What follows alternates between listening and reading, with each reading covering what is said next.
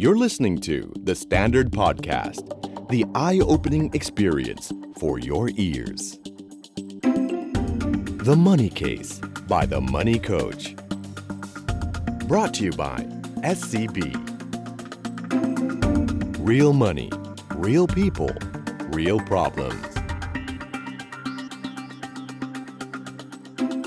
วัสดีปีใหม่นะครับ สวัสดีคุณผู้ฟังทุกท่านนะครับ ขอต้อนรับเข้าสู่ The Money Case by The Money Coach นะครับ แล้วก็ขอต้อนรับเข้าสู่ EP แรกของปี 2019 นะครับ ก็พบกันเป็นประจำทุกวันจันทร์แบบนี้นะครับ กับผมโคชหนุ่มนะครับจักรพงศ์เมธพันธ์นะครับ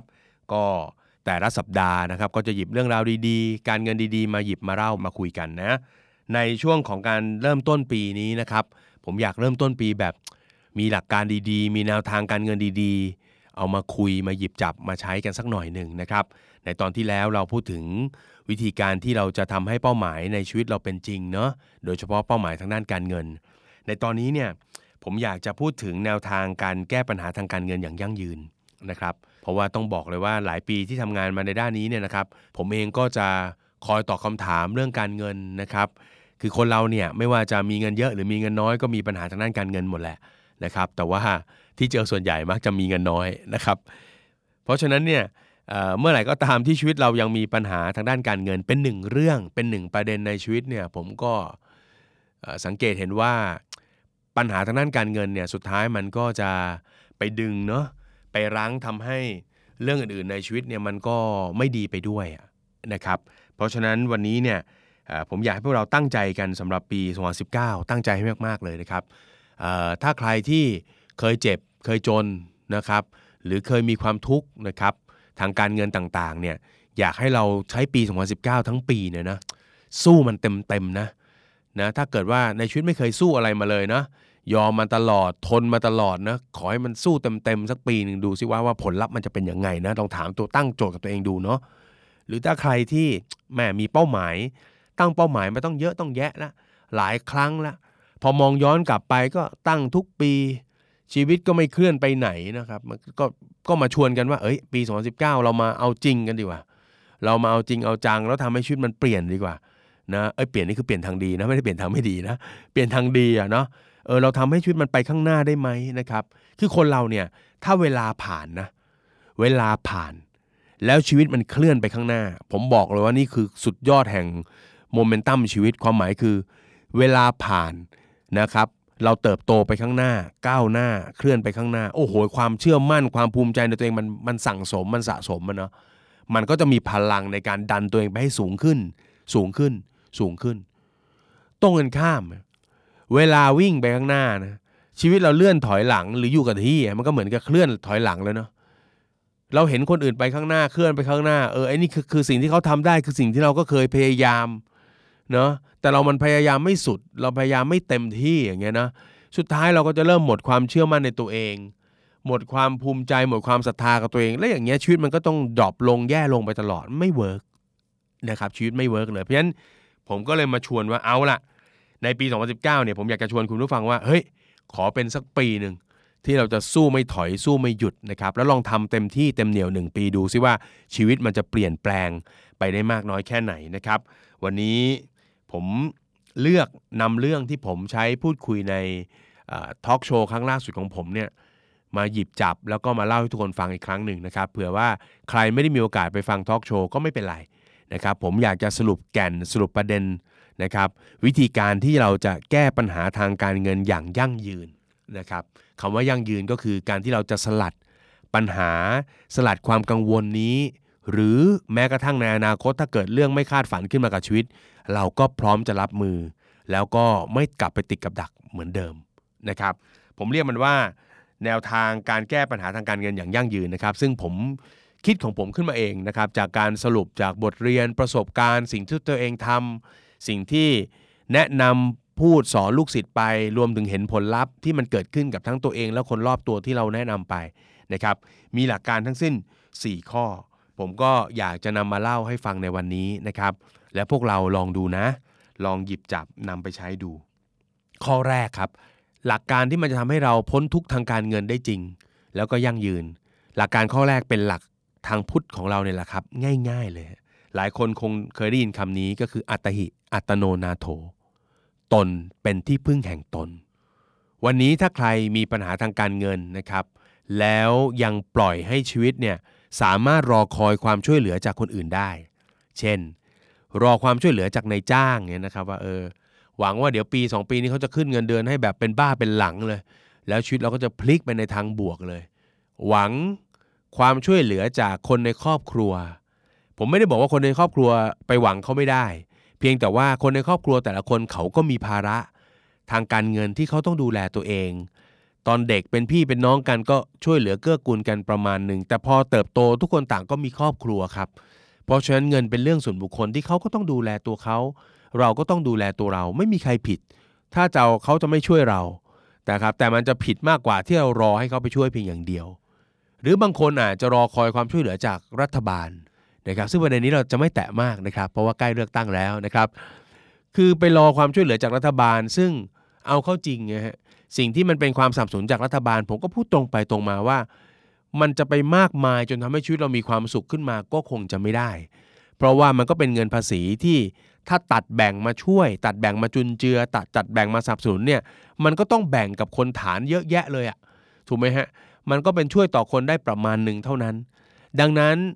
ถ้าเราอยากจะมีชีวิตที่ดีแล้วไปนั่งรอเนี่ยผมก็รับประกันเลยว่า คุณจะไม่มีทางมีชีวิตที่ดีขึ้น ถ้าคุณมีปัญหาทางด้านการเงิน คุณก็จะแก้ไม่ผ่านสักที ตรงกันข้ามฮะถ้าคุณเชื่อว่าตนเป็นที่พึ่งแห่งตน แล้วเชื่อว่าไม่มีใครแก้ปัญหาเรื่องเงินให้กับเราได้นอกจากตัวเราเอง ฟังซ้ำอีกครั้งหนึ่งนะครับ ไม่มีใครแก้ไขปัญหาเรื่องการเงินให้คุณได้ นอกจากตัวคุณเองพอคำว่านอกจากตัวคุณเองปุ๊บคุณรู้สึกยังไงกับคำนี้ เราจะรู้สึกเลยว่า หมดแล้ว ไม่ต้องรอแล้ว พอเรารู้สึกว่าคนที่แก้ปัญหาได้มีคนเดียวคือเราอะเราจะหยุดการรอฮะเราจะหยุดความหวังที่จะมีคนยื่นมือมาช่วย แล้วมันจะเริ่มเปิดประตูสู่ความขวนขวาย ความพยายามใหม่ๆ เพราะเรารู้แล้วว่าไม่มีใครพาเรารอดนอกจากตัวเราเอง วิธีคิดเนี้ยผมตั้งไว้เป็นข้อหนึ่งเพราะมันสำคัญมาก เพราะว่าถ้าเรายังรู้สึกว่าคนอื่นต้องช่วยฉัน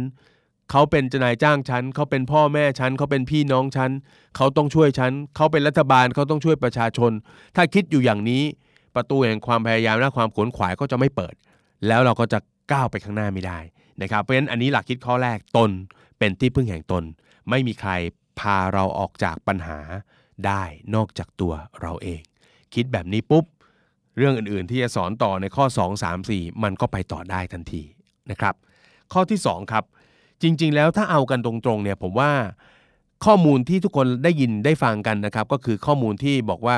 เออประเทศไทยเราเนี่ยเนาะรายได้ของคนทำงานเนี่ยมันไม่ค่อยขึ้นสักเท่าไหร่ อันนี้เป็นเรื่องจริงนะฮะผมเอง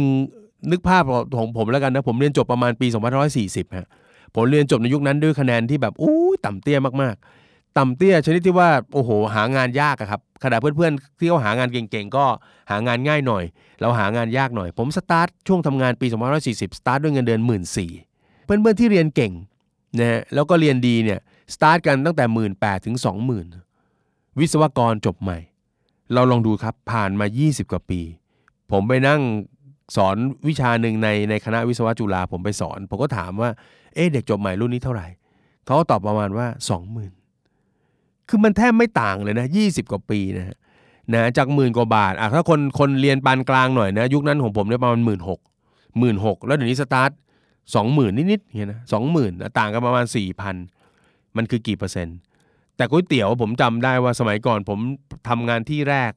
จะมีรถบริษัทมารับผมเนี่ยผมลงจากรถบริษัทก็ได้กินก๋วยเตี๋ยวที่มันอยู่ตรงทางลงตรงนั้นพอดีเนี่ยชามละ 20 บาทนะครับ เมื่อไม่กี่วันก่อนผมมีโอกาสได้แวะไปทานอีกครั้งหนึ่งตอนนี้ 45 ค่าใช้จ่ายเพิ่มขึ้นไปเร็วมากนะครับในภาษาของทางเศรษฐศาสตร์เขาก็จะบอกว่าประเทศไทยเนี่ยเราติดกับดักรายได้ปานกลาง รายได้ขึ้นช้า ค่าใช้จ่ายค่าครองชีพขึ้นพรวดนะเขาเรียกขึ้นพรวดเลยนะอย่าเรียกขึ้นเร็วมันพรวดเลย เพราะฉะนั้นเพื่อมันไม่มันไม่ balance กันเนี่ยแน่นอนฮะคนที่จะสร้างเนื้อสร้างตัวก็ยากหน่อย แล้วถ้าเกิดเรากลายเป็นคนที่ติดกับดักหรือมีปัญหาทางด้านการเงิน โอ้โห อันนี้ทีเด็ดเลย ถ้าติดกับดักหรือมีปัญหาด้านการเงิน ด้วยรายได้ปานกลางตรงนี้แล้วรายจ่ายที่มันสูงไปมากเนี่ย คุณออกจากปัญหายากมากนะครับ ถ้าคุณอยู่เฉยๆแล้วไม่ทำอะไรเพิ่มนะครับ เพราะฉะนั้นข้อที่2ฮะเวลาเจอคนที่มีปัญหาด้านการเงินเนี่ย ผมบอกเลยว่าวิธีการเดียวฮะที่คนไทยเราจะปลดพันธนาการหรือหลุดออกจากกับดักรายได้ปานกลางได้เนี่ยมีวิธีเดียวก็คือเราต้องมีรายได้หลายทาง คุณจะมีรายได้อยู่ทางเดียวไม่ได้ละคุณจะต้องเริ่มคิดถึงงานที่ 2 คิดถึงอาชีพที่ 3 คิดถึงธุรกิจที่ 4 คนเราเมื่อมีรายได้หลายทางเนี่ยนะครับ จริง ๆ รายได้หลายทางที่ผมแนะนำเนี่ย ผมไม่ได้บอกว่าทำแล้วมันจะรวยเร็วหรอกนะ แต่ผมว่าการมีรายได้หลายทางเนี่ยอย่างน้อยที่สุด มันจะช่วยเรื่องของการจัดการความเสี่ยงให้ชีวิตได้ เมื่อรายได้ทางใดทางหนึ่งมัน drop นะฮะหรือมีความจำเป็นต้องใช้เงินที่มันเกินจากเงินเดือนขึ้นไป เราก็มีช่องทางอื่นที่จะมาเติม ช่องทางอื่นๆที่จะมาผสมนะครับ ก็ทำให้เราเรียกว่าอะไรอะมีความสบายใจนะครับในการบริหารจัดการเงินได้มากขึ้น ลดความกังวลให้เหลือน้อยลงได้นะครับสำหรับคนที่คิดว่านะครับอยากจะมีรายได้เพิ่มนะครับแล้วเชื่อมั่นเหมือนผมว่า การมีรายได้ที่ในช่องที่ 2 3 4เนี่ยจะเป็นตัวช่วยในการ ลดปัญหาทางการเงินบรรเทาปัญหาทางด้านการเงิน รวมไปถึงแก้ไขปัญหาทางการเงิน แล้วพาเราไปสู่ความมั่งคั่งได้ ผมอยากให้เราลองคิดเริ่มต้นอย่างนี้ครับ เพราะว่าแหมคนเราจะให้มีทุนรอนเยอะๆ ไปทำธุรกิจกิจการที่ 2 3 4เนี่ยมันก็คงไม่ง่าย ดังนั้นเนี่ยเวลาเจอใครถามคำถามว่าพี่ผมอยากจะมีรายได้เสริมพี่ครับ ผมอยากจะมีธุรกิจอีกสักตัวหนึ่งทำในช่วงที่เเลิกจากงานหรือวันหยุดนะครับ จะต้องเริ่มจากธุรกิจอะไรดี นะครับคำถามแบบนี้เข้ามาเยอะมาก ซึ่งต้องบอกเลยว่าแหมให้ผมไปชี้ว่าคุณควรทำธุรกิจอะไรนั้นคงจะไม่เหมาะ วิธีคิดของผมเนี่ยตอนที่ผมเริ่มสร้างธุรกิจเนี่ยมันเป็นช่วงที่ผมเป็นหนี้เยอะ แล้วก็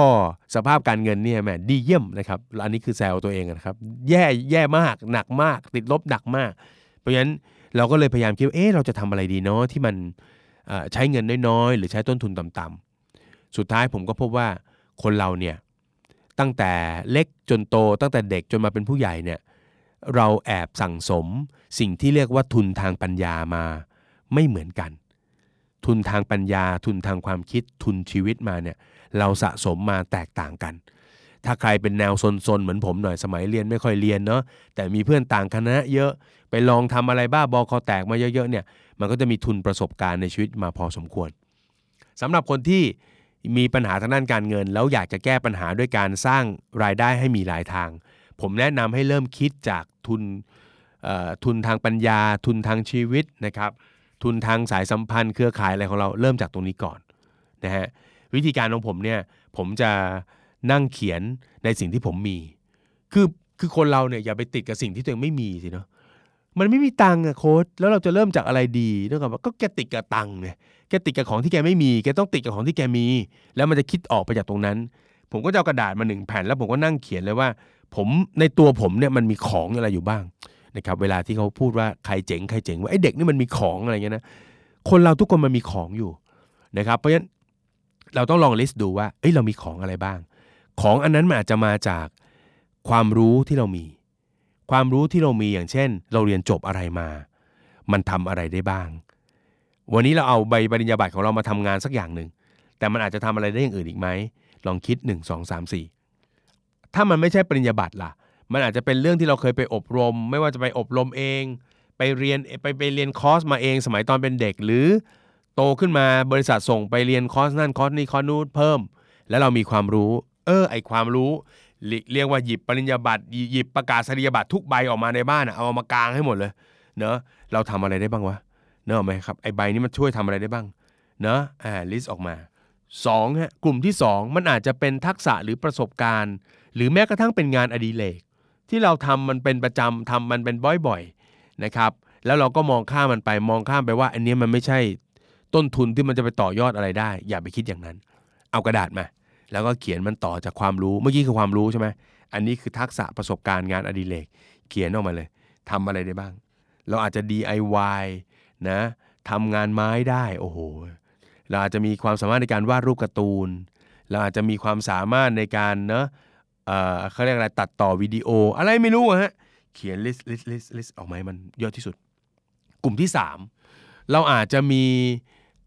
บางอย่างครับที่มันไม่ใช่ความสามารถ ไม่ใช่ความสำเร็จ ไม่ใช่ทักษะที่มีอยู่กับตัว แต่มันอยู่กับคนอื่น เรารู้จักคนที่เขามีของอ่าอันนี้คือเปลี่ยนวิธีคิดคือ ไม่ใช่เรามีของแล้วแต่คนอื่นเขามีของ แล้วเรามีความรู้สึกว่าเราสามารถใช้ของของเขาเนี่ยเอามาทำประโยชน์ให้เราได้เหมือนกันนะครับ อย่างเช่นนะอาจจะเป็นคนนั้นอาจจะเป็นเพื่อนเรานะเพื่อนเราอาจจะเป็นมีนะบางคนเพื่อนบางคนเป็นเจ้าของร้านค้า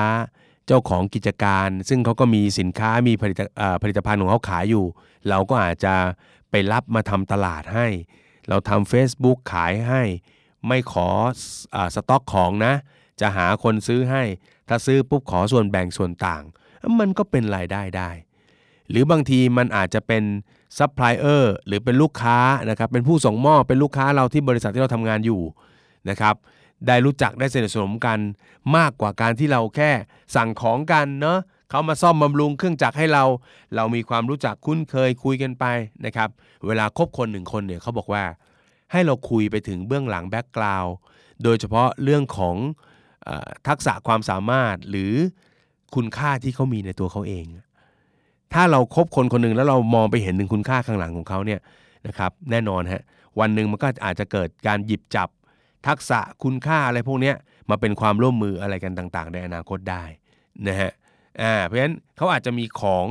มีความรู้มีความสามารถมีอะไรต่างๆ ซึ่งมันก็คล้ายกับข้อ1ข้อ2 ที่เราลิสต์ของเราเมื่อกี้ นะก็เอามาเชื่อมโยงกับเรา แล้วก็เป็นโอกาสให้เราได้เหมือนกัน หรืออันที่4ครับมันอาจจะเป็นไอเดียจากอวกาศมาเลยก็ได้นะครับเราเคยเห็นคนบน่นคนพูดเรื่องนี้เรื่องนั้นเรื่องนู้นเยอะนะครับว่าทำไมไม่ทำอย่างนี้วะทำไมไม่ทำอย่างงู้นวะทำไมไอ้นี่มันต้องเป็นอย่างนี้อะไรเงี้ยนะครับ การตั้งคำถามกับสิ่งต่างๆ รอบตัว เอ๊ะมันก็ได้ทำให้เราเป็นไอเดียได้เหมือนกัน ทีนี้วิธีการไปต่อจากไอเดียก็คือ พอเห็นไอเดียปุ๊บนะครับให้เราคิดต่อว่าเราจะแก้ปัญหามันยังไง หรือเราจะหาใครมาแก้ปัญหานี้ได้หรือเปล่า ถ้าเราตอบ 2 ข้อนี้ได้ไอเดียก็เปลี่ยนเป็นเงินได้เหมือนกันนะนะครับอ่าผมเองก็เป็นคนหนึ่งครับที่อ่าเวลาที่จะเริ่มทำอะไรเนะผมก็จะต้องคิดนะครับมองหาสิ่งต่างๆ ที่มันออกจากตัวเองไปเนี่ย ผมพบว่ามันเป็นสิ่งที่ทำให้เรามีต้นทุนไม่สูงมากนะครับ แล้วก็ทำแล้วเราก็มีความสุขด้วยเพราะมันมักจะเป็นสิ่งที่เราถนัดสิ่งที่เรารักนะครับหรือบางทีได้ทำงานกับคนที่รู้จักรู้ใจ นะครับ ก็ถือว่าได้ทั้งเงินด้วย ได้ทั้งธุรกิจที่ 2 3 4 ไปด้วย แล้วก็ได้ความสุขได้สายสัมพันธ์ไปด้วยนะครับ ประเด็นหนึ่งที่มักจะเกิดขึ้น เวลาให้เวลาที่ผมให้ลิสต์รายการต้นทุนทางปัญญาต้นทุนทางชีวิตนะครับ ต้นทุนประสบการณ์อะไรพวกนี้สิ่งที่ผมพบเป็นประจำก็คือ คนส่วนใหญ่มักจะ list ไม่ได้ หรือไม่กล้า list มันออกมา เพราะว่าเรามีความรู้สึกว่าเอ้ยไอ้ที่ทำได้อะโค้ช คนอื่นเขาก็ทำได้ปะแล้วมันก็มันก็แบบเราก็ไม่ได้เก่งอะไรมาก อย่างโค้ชบอกปริญญาบัตรเนี่ยนะ ผมมาดูปริญญาบัตรตัวเองแล้วโถนะครับเหลือบมองทางสคริปต์ตัวเองแล้วทุเรศเหลือเกินนะครับ เกรดแบบ 2 นิดๆนะครับ เกือบจะไม่จบอย่างเงี้ย มันจะไปเป็นประโยชน์คนอื่นหรือโค้ดบางอย่างอะดิเรกของผมเนี่ยมันมีคนต้องการนะ แต่ผมก็ฝีมือก็ก็แก้แก้กับโค้ดมันจะมีคนเอาเหรอ มันจะมีคนชอบเหรอ มันจะมีคนซื้อคนยอมจ่ายตังค์ให้เหรอ ที่ผมให้เราลิสต์เมื่อสักครู่เนี่ยมันเป็นจุดเริ่มต้นของการคิดต่อไปต่อนะหลังจากนั้นเราค่อยๆพัฒนาสิ่งที่มันเป็นต้นทุนเนี่ยให้มันเป็นเป็นของขายที่มันดีขึ้นได้นะครับแล้วก็อย่าไปดูถูกคุณค่าในตัวเราเองนะครับหลาย ๆ ครั้งคนชอบรู้สึกว่าเออไอ้ที่เรามีมันก็ไม่ได้เก่งกาจอะไร แล้วมันจะมีมีใครมาซื้อ จริง ๆ แล้วเราไม่ต้องเก่งที่สุดก็ได้ในไม่ว่าจะทำเรื่องอะไร แต่ขอให้เราเก่งในระดับที่มันตอบโจทย์คนอื่นได้ ตอบโจทย์คนที่เขาต้องการงานนั้น ตอบโจทย์คนที่เขาต้องการบริการอันนั้นได้ ผมคิดว่าน่าจะพอนะผมคิดว่าน่าจะพอ ความหมายก็คืออยกตัวอย่างเช่น เราทำอาหารเนี่ยอาจจะไม่ต้องอร่อยมากถูกไหมฮะไม่ได้อร่อยที่สุดนะใช้คำนี้แล้วกัน แต่อาหารเราสะอาดเนาะร้านค้าเราตั้งอยู่ในโซนที่เป็นไงฮะคนเข้าถึงได้ง่าย หรือเราเปิดเป็นครัวที่บ้านเราเนี่ยแล้วก็เป็น Delivery จัดส่ง ลูกค้าสั่งซื้อง่ายนะครับของไปส่งไว ผมคิดว่ามันก็ตอบโจทย์ได้เหมือนกันนะครับ ลองดูอาหารแต่ละมื้อที่เรากินสิครับนะฮะเราลองนับจากอาหารนอกบ้านแล้วกันนะที่เราทานนะทุกมื้อเนี่ยมันเป็นมื้อที่อร่อยที่สุดหรือเปล่า มันก็ไม่ได้อร่อยที่สุดถูกไหมแต่เราต้องกินไปก่อนเพื่ออะไรฮะ ให้มันผ่านมื้อนี้ไป แต่แม้จะเลือกกินมันผ่านแล้วก็ขอเลือกกินอะไรฮะเออที่มันรสชาติพอใช้ได้ เพราะฉะนั้นถ้าเราพอทำได้แต่มันยังใช้ไม่ได้ เราคิดเราคิดเองว่าใช้ไม่ได้ เราก็ต้องพัฒนาสิฮะเราก็อย่าไปหยุดไว้ตรงนั้น ถ้าไม่พัฒนาต่อมันก็ทำเงินไม่ได้นะครับ แต่ถ้าแล้วแต่ถ้ามันพัฒนาต่อมันก็มีโอกาสที่จะทำเงิน แล้วเราก็มีความเชี่ยวชาญมีความชำนาญที่มากขึ้นนะครับ อันนี้คือข้อที่สองนะฮะข้อหนึ่งคือไม่ต้องรอใครตนเป็นที่พึ่งแห่งตนข้อสองก็ตนเป็นที่พึ่งแห่งตนแล้วนี่ก็เอาความรู้ทักษะความสามารถประสบการณ์ตัวเองเอาออกมา แคะมันออกมา แล้วก็ต่อยอดนะครับ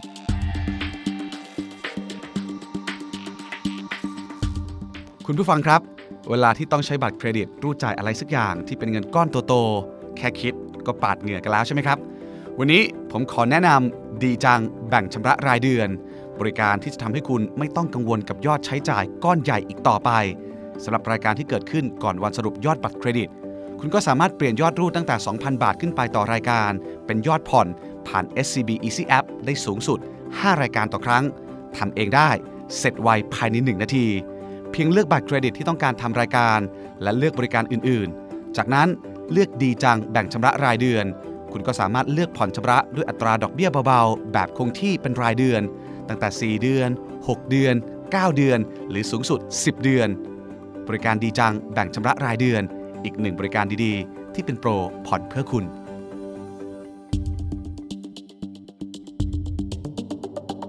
สเต็ป3ครับ โจทย์ส่วนใหญ่ที่ทำให้คนส่วนใหญ่เนี่ยนะ ไปไม่ถึงเป้าหมายทางด้านการเงิน เพราะมีความเชื่อว่าเดี๋ยวหารายได้เยอะชีวิตจะดีขึ้นเอง ซึ่งไม่จริงฮะ ถ้าหารายได้เยอะตามข้อ 2 ได้ อย่าลืมข้อ 3 ทุกครั้งที่หารายได้มาได้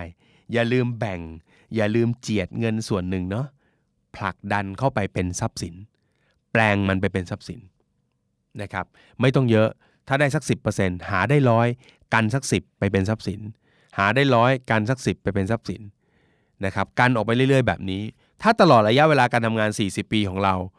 ทุกๆ เดือนที่เราหาเงินได้ เราเอาไปกันไปเป็นทรัพย์สิน การไปเป็นทรัพย์สิน ผมรับประกันว่ามันจะเกิดการสะสม เกิดการสั่งสม แล้วก็ทำให้เรามีชีวิตทางด้านการเงินที่ดีขึ้นได้นะครับ ทีนี้ทรัพย์สินคืออะไร ทรัพย์สินก็คือสิ่งที่เราถือครองแล้ว มีมูลค่าเพิ่มขึ้น ทรัพย์สินที่คือสิ่งที่เราถือครองแล้วมีกระแสเงินสดมาให้เรา ดู 2 ตัวนี้เนาะถือครองเขามูลค่าเขาเพิ่มขึ้น ถือครองเขา มันมีผลตอบแทนกลับมาในรูปกระแสเงินสด เช่น ถ้าทุกเดือนได้เงินมา 100 กันไปฝาก 10 บาทหรือ 10% 10%ไปเรื่อยๆ ครบ 1 ปีก็จะมีกระแสเงินสดกลับมา นั่นก็คือดอกเบี้ย หาเงินเก็บเงินได้เป็นเงินฝาก เอาไปแปลงเป็นพันธบัตร ไปแปลงเป็นหุ้น ไปแปลงเป็นกองทุนรวม ไปแปลงเป็นเงินดาวสำหรับซื้ออสังหาริมทรัพย์ให้เช่า เห็นไหมมันก็เป็นทรัพย์สิน ถ้าตลอดชีวิตการทำงานของเรา เจียดเงินออกไปอย่างน้อยๆ 10%ถ้าเอาแบบดีๆ เลยคือประมาณ 20%นะเราก็จะก้าวข้ามปัญหาทางด้านการเงินได้เร็วขึ้น มั่งคั่งได้เร็วขึ้น แล้วก็อาจจะเกษียณทางการเงินนะครับทางการเงินได้เร็วขึ้น หมดภาระหมดความกังวลเรื่องเงินนะครับได้ง่ายขึ้นนะครับเพราะฉะนั้นอย่าลืมทุกครั้งที่หาเงินได้ เราต้องแบ่งส่วนหนึ่งไปสร้างเครื่องผ่อนแรงก็คือทรัพย์สิน นะจำไว้ว่าทรัพย์สินคือเครื่องผ่อนแรง ตรงข้ามนะ ถ้าเราหาเงินได้ เสร็จแล้วเราก็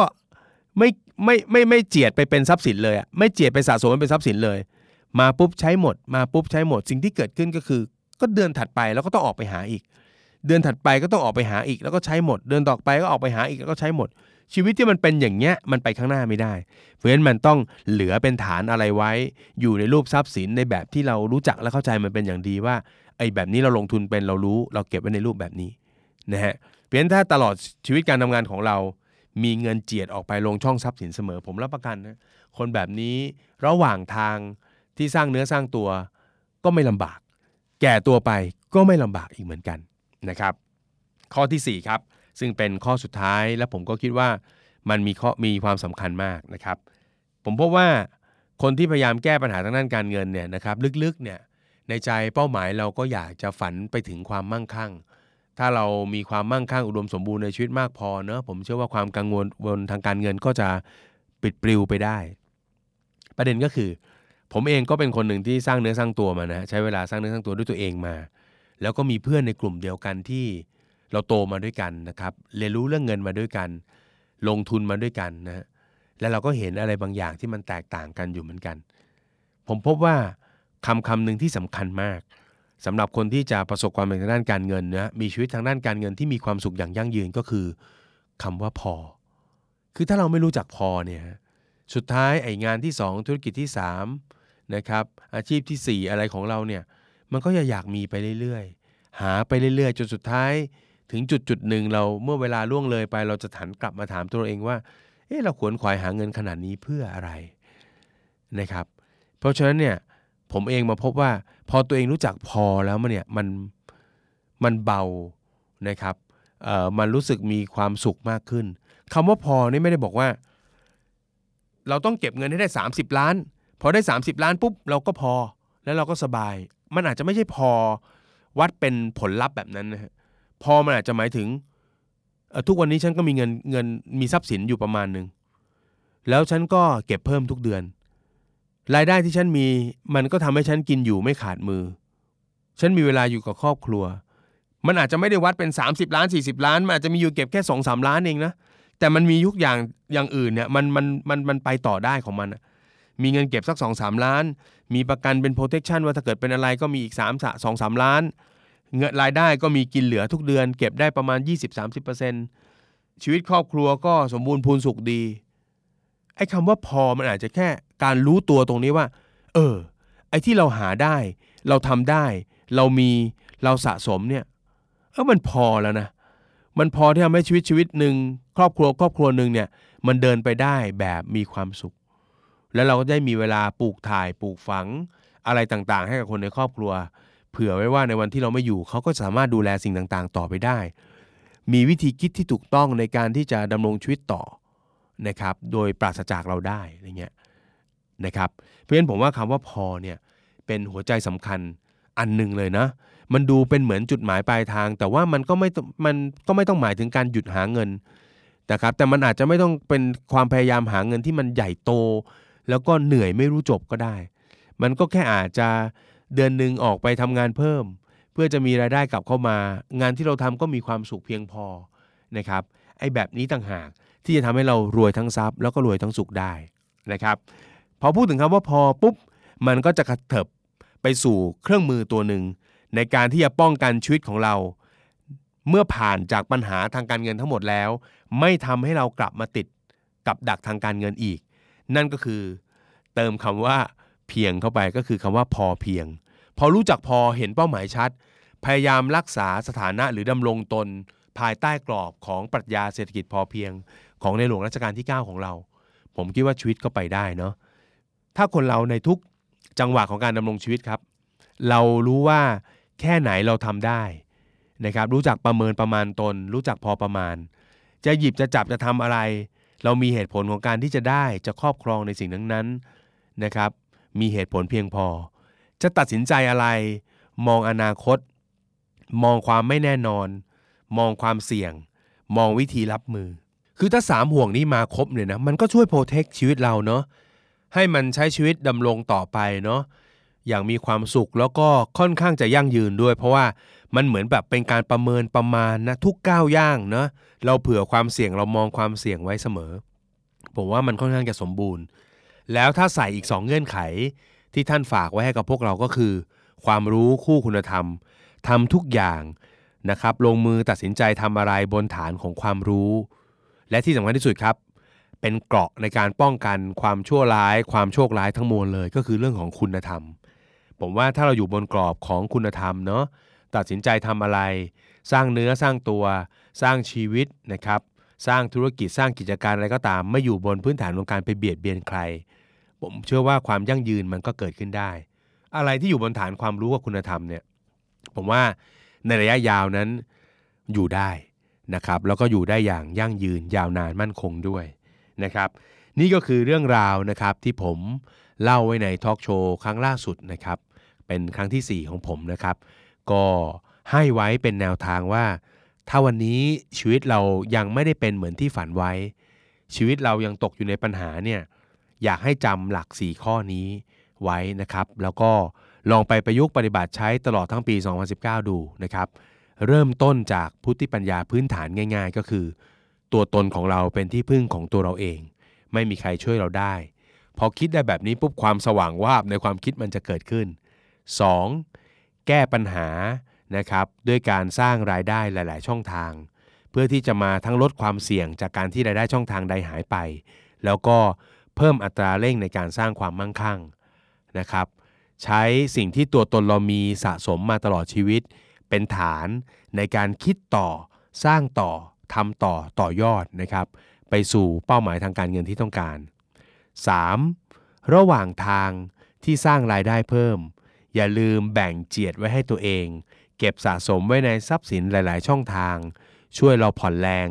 นะครับทำให้เราไม่ต้องมาเหนื่อยทำงานใหม่ทุกครั้งที่จะทำให้ได้ตังค์ให้ได้เงินนะครับให้มันสะสมผ่อนแรงแล้วก็ออกลูกออกหลานให้กับเรา